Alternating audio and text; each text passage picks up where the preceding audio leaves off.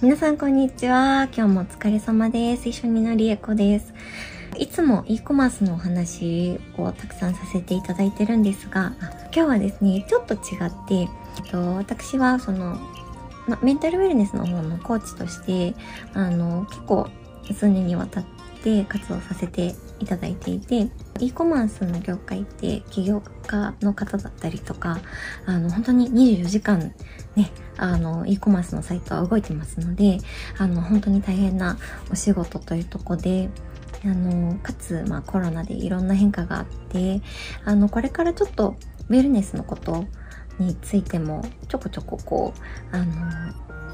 情報提供というか共有させていただけたらなというふうに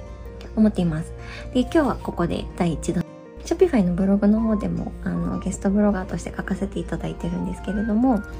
モチベーションをどうやって保つかっていうところの話をさせていただければと思います。まず一つ目。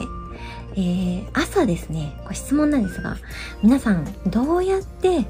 朝のスタートをさせていらっしゃいますでしょうか？ぜひ心がけていただきたいのが、朝起きたらメールとかやることとかを確認するよりもまず先に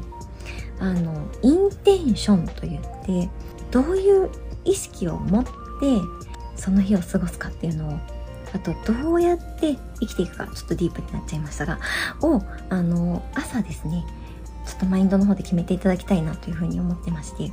えっとまあ、これがどういうことかというとあの人間ってやっぱりパターンでできている私たちはあのちょっとマトリックスの世界じゃないですが、えっ、ー、と、パターン化されていますね。朝起きたらこれをしてあれをして、一日のルーティンみたいなのができていて、で、ルーティンをこなすときあんまり考えないんですよね。なので飛行機もオートパイロット、操縦士さんがあんまりこう、自分で操縦しなくても飛行機がこう飛んで着陸してみたいな、できるようになってますが、えっ、ー、と、人間もそう変わらなくてですね、自分でプログラムしたような形で毎日動いてるので、プログラム通りに生きるのか、それ、こう生活するのか、それとも、あの、もうちょっとこう、意識を高めて、アンテナを張って生活をするのか。で、やっぱり、あの、QOL、クオリティオブライフっていうのはちょっと変わってくるかなと思うんですけど、なぜ朝が大事かというと、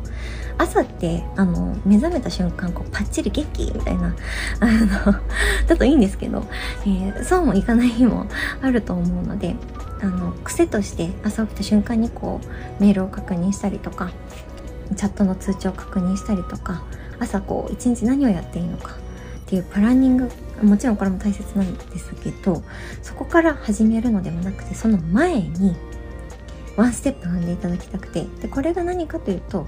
あのその日のインテンションですね。先ほども申し上げたようにを決めて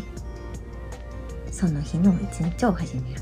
でこのインテンションをじゃあどうやって決めたらいいのかっていうところなんですけどあのぜひそのおすすめしたいのがあの、英語でアファメーションって言ってるんですが、えー、その日のゴール、その週のゴールとか、1年のゴール、遠ければ遠いほど、それを毎日続けるので良いです。そのアファメーション、自分がこう目指しているところ、5年後、10年後、そもしくはその人生で目指しているところを自分の頭の中で想像しながら、自分がそこにもいるかのように想像しながら声に出して心の中でも大丈夫なんですけど、えーと、自分の目指していることっていうのをあの暗唱というか復唱というかあのしていただければ良いかなと思います。研究がございましてで水の水晶ですねを、えー、研究した方がいらっしゃいます。綺麗な言葉と,、えーと、と罵るような言葉を水にかけていったんですね。で、綺麗な言葉をかけた水晶はとっても綺麗な形をしてたんですが、